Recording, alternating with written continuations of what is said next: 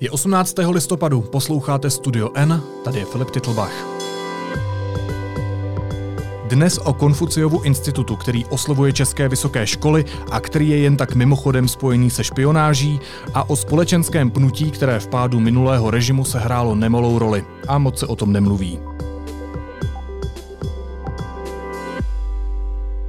Číňané se opakovaně obraceli na prestižní české univerzity a chtěli na nich zřizovat Konfuciův institut. Ten je spojený se špionáží i omezováním akademických svobod. We have been working on establishing the largest Confucius Institute in the world. Univerzita Karlova i Vysoká škola ekonomická nabídku azijské velmoci odmítly. Kdo neodmítl, to ví investigativní reportér deníku N. Jakub Zelenka. Vítej, ahoj. Ahoj.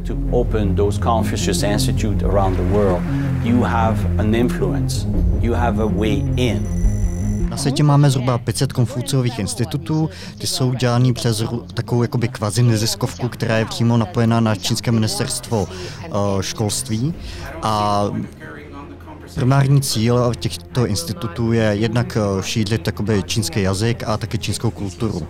Is Chinese propaganda invading our schools? Což je jakoby ta oficiální jakoby role. Uh-huh. A neoficiální role je jaká? Uh, stále častěji, je to už téma několika posledních let, eh, se objevují zprávy, že zasahují do akademických svobod, nebo že lidé, což je případ i bruselského centra, uh, byli třeba vyhoštěni kvůli špionáži a uh, vůbec, že může působit ten Konfuciův institut jako by nějaká buňka čínského vlivu na jinak svobodných západních univerzitách.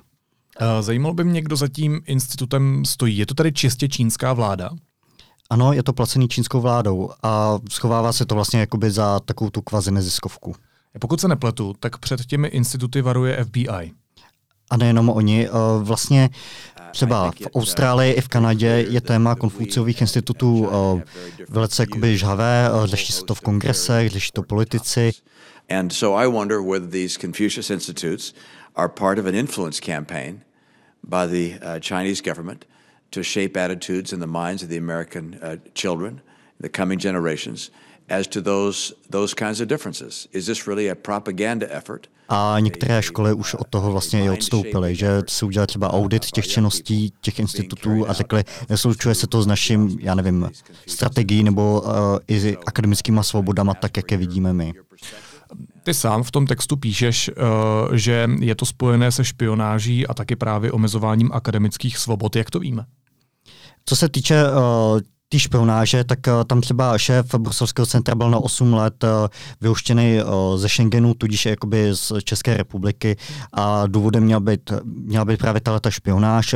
On se brání, že nekivnul na uh, nabídku západních tajných služeb, aby s nima spolupracoval, ale to je jakoby víceméně vedlejší.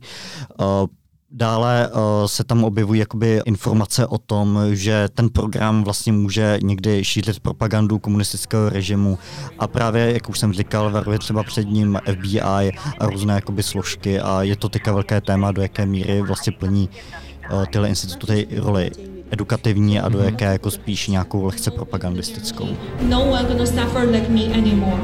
They plan in terms of generation. It is the Trojan horse. It's a gift and don't look a gift horse in the mouth. If the Communist Party of China is attempting to infiltrate us. Tak my víme, že Číňané se snažili ten Konfuciův institut dostat i na české vysoké školy. Já jsem v úvodu říkal, že to odmítla například Univerzita Karlova nebo VŠE.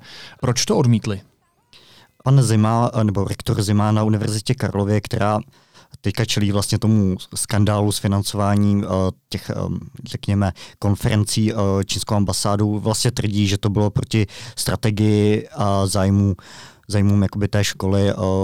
On vlastně, myslím, i v rozhovoru pro Info označil ten Konfuciův institut jakoby za nějaký prostředek jako čínského vlivu a že mu to vadí rozhodně třeba jako víc než to Českočínské centrum, které tam nějakým způsobem působí, nebo působilo nedávna na té univerzitě Karlově. Podobně mluví vlastně i VŠE, že se to neslučovalo se strategií i plány školy. A, to je dost diplomatická odpověď. A ty univerzity často říkají něco takového diplomatického, i když je jakoby ruší. Jo. Mm-hmm. To, to vidíme třeba i v Kanadě nebo v Austrálii, kde nějakému jakoby rušení nebo debatě o rušení těch institutů jakoby dochází. A co se týče jakoby, působení toho institutu, tak ten je v podstatě tady jenom jakoby na dvou školách, nebo na jedný bude teďka v lednu otevřený. Od roku 2007 působí na Úpolu Univerzitě Palackého v Olomouci a ještě jedna třída v Ostravě. Tak pojďme eh, postupně. Univerzita Palackého v Olomouci je státní škola. Jak je možné, že tam ten institut funguje? Ten případ je trochu jiný. Zatímco tady mluvíme o tom, že čínská strana po rozbrazování těch um, vztahů v roce 2013-14 oslovovala ty univerzity sama, tak uh, Úpol si vlastně o to sám řekl v roce 2007, ale tehdy jako na jejich obranu musím říct, že to téma, nebo vůbec jako diskuze o tom, jako roli tyhle instituty plní, vůbec jakoby moc neběžela, takže Uh, takže... Dobře, ale dneska už ty poznatky jako víme, známe je. Ano, ale teď, když se podíváme třeba na VŠFS, Vysoká škola finanční a správní, eh, která ho nově otevírá, tak uh, jdou trochu dál a ještě tam vzniká jakoby česko-čínský ekonomický think tank. Uh, zatímco ta škola v Olomouci, nebo Univerzita v Olomouci, aby byl přesnější, tak ta tam vlastně má víceméně jenom jako výuku jazyku, což a nějaký kulturní program, takže to není jakoby tak dál, aspoň z mého pohledu. Dobře, ale je to asi problematické. Uh, oni to jako problematicky nevidí. Uh, na tom institutu se podílí z poloviny uh, na financování čínská strana a z poloviny uh, ta univerzita. Oni, oni platí, nebo Číňané platí uh, vlastně ty azijský učitele, který tam působí a ta univerzita tomu dává zázemí a společně vždycky jakoby si vytvoří nějaký ten rozpočet a pak se ho navzájem schvalují. A dobře, proč je tady ten druhý případ problematičtější a co je to za školu? To je zajímavý z několika důvodů. Jednak že ta čínská strana aktivně jakoby oslovovala ty univerzity uh, s tou nabídkou a Další věc je, že se to objevilo na škole, která je soukromá, která v minulosti měla problémy s rychlostudiem. Někteří lidé napojení třeba na ODS nebo i třeba supermodelky to vystudovali extrémně rychle. A vede to nebo rektorka té školy je eh, sponzorka prezidenta Miloše Zemana, posílala mu nějaké peníze na kampaň, ona tvrdí, že to bylo jako jejím jménem, ale že to podstatě její matka. Nicméně uh, prezident Miloš Zeman k té škole má docela dobrý vztah, protože tam v roce 2017 přednášel, uh, což uh, se úplně nemůže pochopit každá univerzita. A dále uh, ve vedení je minister průmyslu a obchodu Karel Havlíček, který, na té, který zároveň má jakoby přístup na ministerstvo průmyslu logicky a právě ten think tank má dělat eh, z jeho pohledu nezávislé analýzy, jak si vlastně Česko a Čína vedou v obchodní výměně, což eh, řekněme, že je takový ten bolavý takový ten bolák na česko-čínských stazích, který už kritizuje i Miloš Zeman, který jim sliboval investice za stovek miliard korun. Což se nestalo. Určitě je to daleko za očekáváním. Jsi říkal, že Konfuciovy instituty v různých zemích řeší kongresy. Uh, jak to řeší čeští politici? Podle toho, co vyprávíš, tak je to spíš naopak.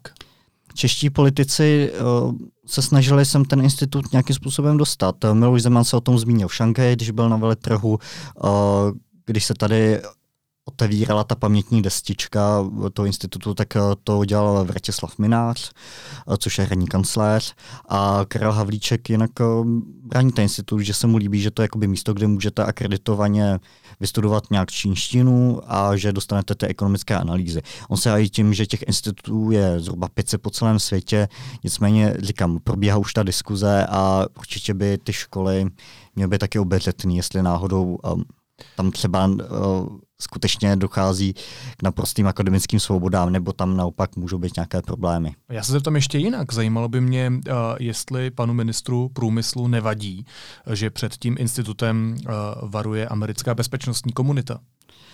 Uh, tohle to nechává bez komentáře. Říkám, on se od, on odkazuje hodně na to, kolik tady působí těch institutů a že je vlastně super, že ty lidé musí jezdit do Lomouce, ale můžou si tady udělat certifikát na češtinu rovnou v Praze, což doteď jako, protože tu žádný Konfuciův institut nebyl, tak uh, takhle to asi nešlo. Říká investigativní reportér deníku N. Jakub Zelenka, který se dlouhodobě věnuje čínskému vlivu v Česku. Díky moc. Děkuji moc, Filipe. Následuje krátká reklamní pauza. Za 15 sekund jsme zpátky. Pozor, pozor! Na obrazovky diváků T-Mobile televize přijíždí vánoční dárek první třídy. Přes Vánoce si k vašemu tarifu můžete zdarma projet všechny naše exkluzivní stanice, včetně Premier Sport. Příští zastávka je T-Mobile.cz lomeno Vánoce. Teď jsou na řadě zprávy, které by vás dneska neměly minout. Okresní soud ve Znojmě propustil Marka Dalíka z vězení. Rozhodnutí je pravomocné, nikdo se neodvolal. Na svobodu by Dalík měl být ještě dnes. Ivana Gotová se ohradila vůči tomu, že Hrad zveřejnil děkovný dopis, který zaslala prezidentu Miloši Zemanovi po smrti Karla Gota. Cituji prohlášení zveřejněné na oficiálních stránkách zpěváka. Paní Ivana Gotová považuje nadále vyslovená poděkování za správná. Pro medializaci soukromé korespondence však nevidí důvod a nenese odpovědnost za jednání jiných osob. Kampus Polytechnické univerzity v Hongkongu se změnil v bitevní pole. Policie stále obléhá demonstranty. Ti se snaží uprchnout a jsou zatýkáni. Nejvyšší soud mezi tím rozhodl, že zákon, který zakazoval maskovat si tvář, je protiústavní. Hongkongská policie prohlásila, že proti stovkám lidí obklíčených v areálu nechce užít sílu. Podmínkou je, aby odložili zbraně a poslechli instrukce, jenže zdaleka ne všichni obklíčení jsou ozbrojeni. Podle nejnovějšího průzkumu sociologického centra Levady obliba prezidenta Vladimíra Putina u ruských občanů klesá. Sympatický je nyní 24% obyvatel, což je o 8% méně než před dvěma lety. Jeden z největších úniků dat v dějinách Číny. Tak New York Times popisují 403 stran interních dokumentů komunistické strany Číny o válce proti teroru v Xinjiangu. Orgány diktatury nemají mít absolutně žádné slitování.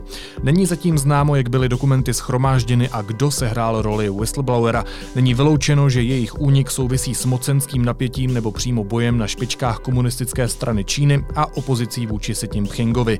Veškeré dokumenty si můžete přečíst na webu New York Times.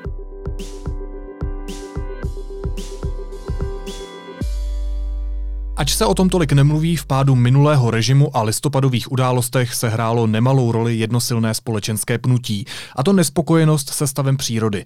Komunistické vlády ve znamení pětiletky, homby za kilowaty, tunami uhlí nebo úrodou z velkých lánů bezhlavě drásaly krajinu, což už se nedalo přehlížet. Dříve trvalo opracování jedné součástky 8 minut. Dnes průměrně jen 72 setiny minuty. Soudruh Kudlička splnil normu na 1052%. Ve studiu je se mnou redaktorka Adéla Skoupá, která se tématu k 17. listopadu samozřejmě věnovala. Vítej, ahoj. Ahoj, děkuju. Adélo, pokud se nepletu, tak ty se narodila zhruba tři roky po revoluci. Proč se rozhodla vytáhnout zrovna eh, tohle téma? Proč je eh, to v té debatě o době eh, kolem roku 89 podle tebe důležité? No, protože vnímám, že v té debatě se hodně mluví o tom, že tady byla nějaká nesvoboda, hodně se zdůrazní zásluhy disidentů, ale těm lidským právům, která tady byla potlačována, tak patří třeba i právo na zdravé životní prostředí nebo hmm. na, na zdravou přírodu v podstatě. A uh, o tom se už tolik nemluví, takže mi to přišlo zajímavé vytáhnout i vzhledem k tomu, že ve společnosti aktuálně poměrně sílí mm, nějaké povědomí o tom, že je potřeba se starat o přírodu a tak dál. Takže mě zajímalo, jak to teda bylo během revoluce, jestli to téma rezonovalo i během revolučních dnů. A rezonovalo?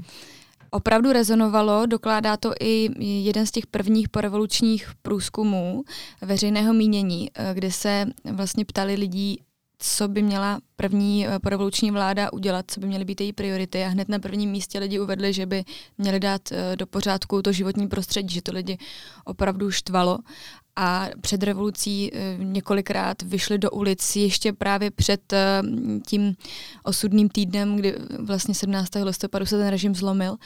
Dokonce to byly i eh, měsíce předtím, nebo i třeba před tou Palachiádou, už byly takové první občanské protesty, nebo v podstatě takové důkazy té občanské hmm. neposlušnosti, projevy. Ty jsi říkala, že to ty lidi štvalo. Co je přesně štvalo? V jakém stavu to životní prostředí za totality bylo? Ty lidi štvalo hlavně to, že o tom, v jakým stavu to životní prostředí je, neměli moc informací. Co se dozvídali, tak eh, byla většinou jenom nějaká taková varování eh, ve stylu nevětrejte, eh, protože je smogová situace a oni si říkali, tak ale otevřu dveře a ten smog přece půjde k těm mhm. dětem. A nebo třeba v tom nejkritičtějším území, v tom takzvaném černém trojuhelníku na severu Čech, vyjížděly autobusy se žlutými vlaječkami, což znamenalo, že je mimořádná smogová situace, že vzduch je vlastně plný síry a, takže lidé vlastně vnímali ve svém okolí, že se něco děje, ale neměli, nevěděli co. neměli o tom přesné informace. To, že lidé neměli informace o tom, v jakém stavu skutečně to životní prostředí je, jenom se k ním dostávala nějaká čísla, která si neměli interpretovat, tak dost nahlodávalo i důvěru v ten režim, protože oni vlastně na jednu stranu viděli, že jim ten režim slibuje uh, prosperitu a to nejlepší pro člověka, ale na druhou stranu se dusili a prostě byli třeba nemocní, měli, měli exémy, uh, dýchací problémy, děti často trpěly astmatem. No a ještě k tomu zahrálo dost velkou roli to, že v roce 86 eh, byla velká tragédie eh, v eh, Černobylské elektrárně. Rada ministrů Sovětského svazu oznamuje, jak už bylo sděleno v tisku, na Černobylské atomové elektrárně, která leží 130 kilometrů severně od Kyjeva, došlo k havárii. Při havárii zahynuli dva lidé. Byla přijata neodkladná opatření k likvidaci následků havárie. V současné době je radiační situace v elektrárně okolí stabilizována. Tam se vlastně naplno ukázalo, jak ten režim pracuje s těmi informacemi, jak vlastně se snaží ty problémy zakrývat. Některé západní agentury šíří zvěsti o tom, že prý během havárie atomové elektrárny zahynuli tisíce lidí. Jak už bylo sděleno, ve skutečnosti zahynuli dvě osoby. Hospitalizováno bylo celkem 197 osob, z toho 49 bylo po vyšetření propuštěno. Podniky, kolchozy, sochozy a úřady pracují normálně.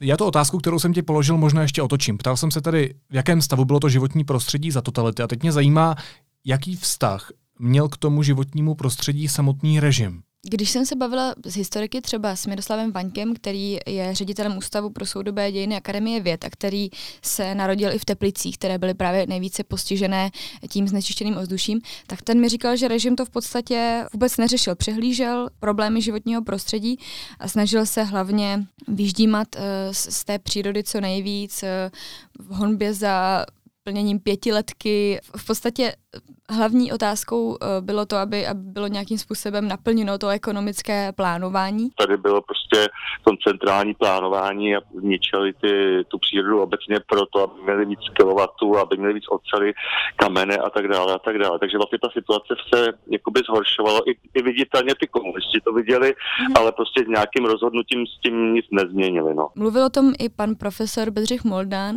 který se stal potom prvním porevolučním ministrem životního prostředí. Ten upozorňoval na to, že když režim nastoupil, tak se tím vůbec nezabýval. Potom se to začalo postupně lámat a v roce 82 ho tehdejší premiér Štrougal oslovil s tím, jestli by společně s kolegy z Akademie věd nespracovali zprávu o tom, v jakém stavu tady to životní prostředí je, protože ti komunisté o tom ani neměli pořádně informace. A oni je požádali, aby napsali zprávu, která bude opravdu pravdivá eh, a bude jenom pro účely té komunistické strany, nebude hmm. veřejná. Což se samozřejmě nepodařilo uh, ututlat, protože ta zpráva měla 20 výtisků. Uh, jedna z ní, jeden z nich uh, unikl zřejmě uh, do zahraničí, protože ta zpráva vyšla v deníku Le Monde a později z ní vlastně čerpalo Rádio Svobodná Evropa, Hlas Ameriky, takže ty informace o tom, že to uh, životní prostředí je opravdu v neutěšeném stavu, se začaly šířit i dovnitř do Česka, což opět způsobovalo velké nahlodávání důvěry v ten režim. Já jsem v úvodu řekl, že eh, tady vzniklo takové společenské pnutí. Eh, jak vypadaly ty demonstrace? Co dělali ty lidé, kterým to vadilo, kteří třeba byli trošku víc aktivističtí? Tak jedni z prvních, kteří vyšli do ulic kvůli životnímu prostředí, eh, byly pražské matky. To bylo vlastně uskupení žen kolem chartistů, chartistek, eh, kterým se nelíbilo, že Hlavně na začátku roku 89 eh, byla opravdu velká inverze, nedalo se dýchat, to bylo i během Palachova týdne. Ty matky tenkrát vyšly do ulic ještě jako klasické demonstrantky, nebylo to vlastně kvůli životnímu prostředí, a, ale vnímali, že to má vlastně nějaký vliv i na ty jejich děti a proto sepsali eh, stížnost, kterou směřovali eh, na Pražský národní výbor. Tam se jim nedostalo asi patřičné hmm. odezvy a proto někdy v květnu vyšli do ulic a byl to takový poklidný protest, kdy ty, ty, tyto matky z kočárky procházeli Prahou a lidi na ně koukali, včetně policistů nebo senbáků, kteří prostě si prý eh, jedna z těch matek, Terezie Hradilková vzpomíná, do vysílaček říkali, tak jako jsou tady ženský s kočárkama, tak co jako máme dělat? Že ty, ty, ty, ty ženy se sice bály, když šly protestovat, že se jim něco stane, protože měly z té palachiády nepříjemné zkušenosti hmm. s tím, že to hmm. bylo opravdu kruté. Ale zároveň věděli, že jsou v právu, protože uh, ten smog byl opravdu už neúnosný. Ano, a to samé si uvědomovali lidé i eh, v, právě v tom černém trouhelníku v těch severních Čech, eh, kteří zahájili velké protesty eh, už kolem 11. listopadu. A to bylo právě zajímavé v tom, že to byly první velké mimopražské protesty, které byly čistě ekologické, ale vlastně byly i proti tomu režimu, protože upozorňovali na nějaké slabiny, slabiny toho režimu. Tam se mi líbil takový zajímavý fakt, že tyhle demonstrace spustili pankáči, že to vlastně uh, byli lidé uskupení okolo hospody u ptáčků, kde se scházel ten teplický underground a tam uh, takovou výraznou figurou byl student, který se jmenoval Zbyšek Jindra, který mu bylo teprve 16. A někde splašil letáky, potom se ukázalo později, že, že je napsal se svým eh, kamarádem Davidem Krčmářem. To byly letáky, které vyzývaly lidi, aby se vydali do ulic, aby uh, se sešli na Teplickém náměstí a demonstrovali právě proti tomu znečištěnému ovzduší. No a opravdu tam toho 11. listopadu ve 4 hodiny odpoledne přišly stovky lidí a přišli i druhý den, i třetí den a tam už eh, se počítalo zhruba nějakých tři tisíce lidí, kteří takhle vyšli demonstrovat kvůli životnímu prostředí. A kdo ví, jak by to dopadlo dál, protože eh, pan historik Vaněch, který, jak jsem říkala, tak je z taky z Teplic, upozorňoval na to, že v archivech eh, ministerstva vnitra našel informace o tom, že podobné demonstrace se chystaly už i v jiných městech na severu Čech. Takže je možné, že tohleto pnutí by nakonec jako mohlo být ještě silnější, pokud by nebylo 17. listopadu, kde se vlastně už ty ekologické demonstrace přehouply hmm. do těch protirežimních. Je docela zajímavé, že se o tomto souboru protestů a demonstrací moc nemluví v tom veřejném prostoru, a zvlášť v té debatě uh, 30 let uh, po sametové revoluci. Pojďme se ale možná posunout uh, zpátky k tomu roku 1989, respektive dál do toho roku 1989. Co se v tomto ohledu uh, dělo po revoluci? Lidé měli opravdu silnou potřebu uh, něco změnit ve stavu životního prostředí, uh, což vlastně se prolínalo napříč uh, všemi úrovněmi toho nového státního uspořádání vzniklo ministerstvo životního prostředí, které předtím neexistovalo. To zakládal právě pan profesor Bedřich Moldan a vzpomínal na to, že když už se tedy komunistický režim ke konci uvědomoval, že je to opravdu špatné s tou hmm. přírodou, tak chtěl něco dělat a proto uh, přejmenoval ministerstvo vnitra na ministerstvo vnitra a životního prostředí. a prý tam bylo nějakých 20 úředníků, kteří dostali kanceláře a vizitky a co říkal pan Moldan, tak eh, toho příliš nedělali. Ale potom tedy někdy od eh, toho listopadu do konce roku dostal právě pan Moldan za úkol sestavit to ministerstvo prostředí, nějakým způsobem vymyslet, jaké dostane pravomoci a tak dále. Jednoho dne mě zavolala sekretářka tehdejšího premiéra české vlády, což byl jakýsi pan Pitra, to byl samozřejmě komunista. A nicméně pan Pitra byl poměrně rozumný člověk, který nějakou dobu tam vydržel tu českou vládu, nakonec vedl až někdy do konce ledna 1990 tak mě prostě pozvali k tomu panu Petrovi. Já jsem tam přišel, eh, eh, sekretářka mi uvařila kafe, já jsem eh, okamžitě byl pozván do pracovny pana premiéra i s tím kafem. Ale třeba říct, že jsem to vůbec nestačil vypít, protože celá věc byla velmi rychlá. Pan premiér říkal, my tady máme návrh abyste se stal ministrem životního prostředí, eh, tak si to berete. Tak já jsem celkem neváhal a řekl jsem, že jako jo. Což se povedlo, to, to ministerstvo bylo po revoluci poměrně silné a během prvních pěti až deseti let se podařilo ty největší hříchy minulého režimu, který napáchal na přírodě, napravit, což bylo hlavně ocíření elektráren. Do toho tenkrát hodně investoval i Čes, což třeba i pan ekolog Moldan, který jako je poměrně eh, zeleně smýšlející člověk, tak uh, pochválil na demonstraci studentů, která byla teď eh, v, na filozofické fakultě, tak řekl, že vlastně byl Čes takový ekologický šampion, protože spoustu miliard investoval do toho, aby eh, do těch technologií na ocíření. Dále se hodně zlepšil stav vod, vodstva, protože pamětníci určitě si vybaví to, že v některých úsekcích Vltavy byla ta voda opravdu barevná, že to, ta voda, která vytýkala z chemiček, tak byla prostě fialová, bublala a tak dále, mm-hmm. nebo mhm. co jsem se tak s těmi lidmi bavila.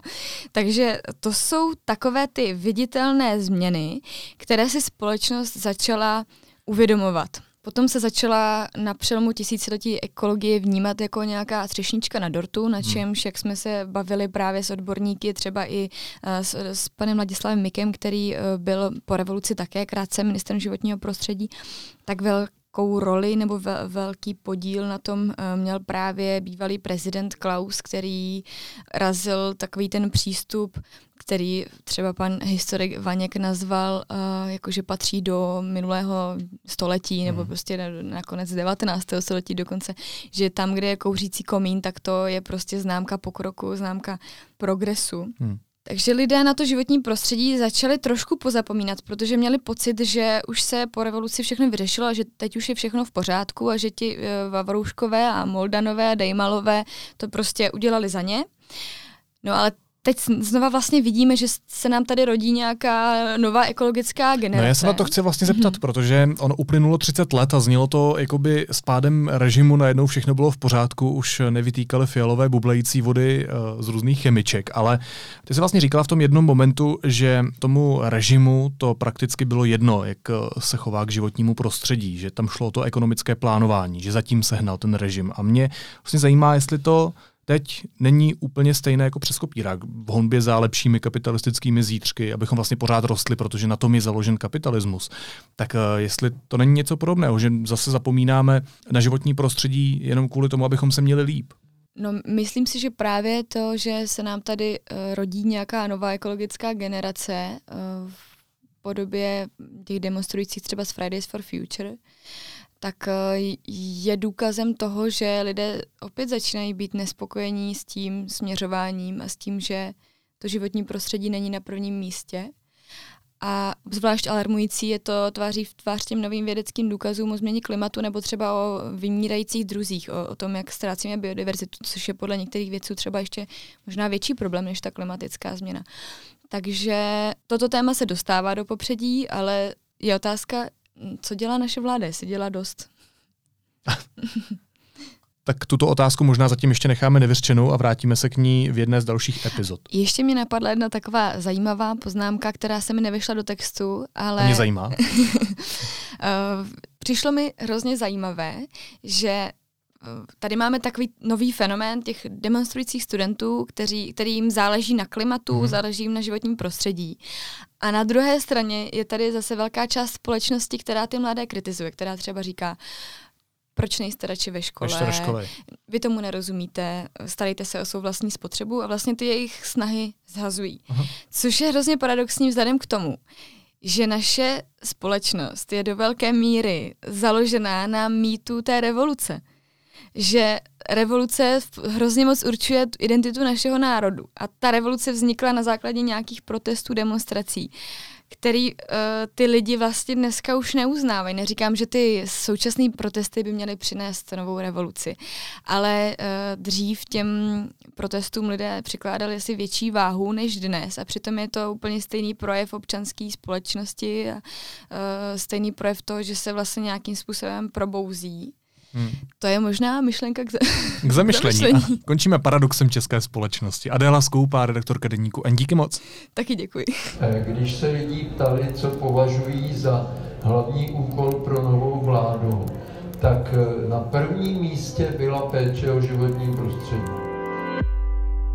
Digitální předplatné deníku N během následujících několika dnů můžete pořídit se zcela výjimečnou 30% slevou. Pokud jste s námi spokojeni a věříte, že má nezávislá žurnalistika v dnešní době smysl, jistě budete vědět, komu by předplatné udělalo radost, například jako smysluplný vánoční dárek. Objednávat můžete až do neděle 24. listopadu. A jen tak pro zajímavost, kdyby každý ze stávajících předplatitelů k sobě získal pouhého jednoho předplatitele navíc, deník N by se stal soběstačným a jako nezávislá redakce bychom už mohli stát na vlastních nohou. Děkujeme všem, kteří podporují nezávislou žurnalistiku. A na závěr ještě jízlivá poznámka. Andrej Babiš přišel uctít památku 17. listopadu na národní třídu v kravatě v barvě trikolory. Což by bylo hezké, takové státnické, kdyby to nebyla trikolora ruská. Chtěl jsem ke 30. výročí svobody v naší zemi pustit hymnu, ale v tomto případě udělám výjimku a posílám panu premiérovi úplně jinou písničku.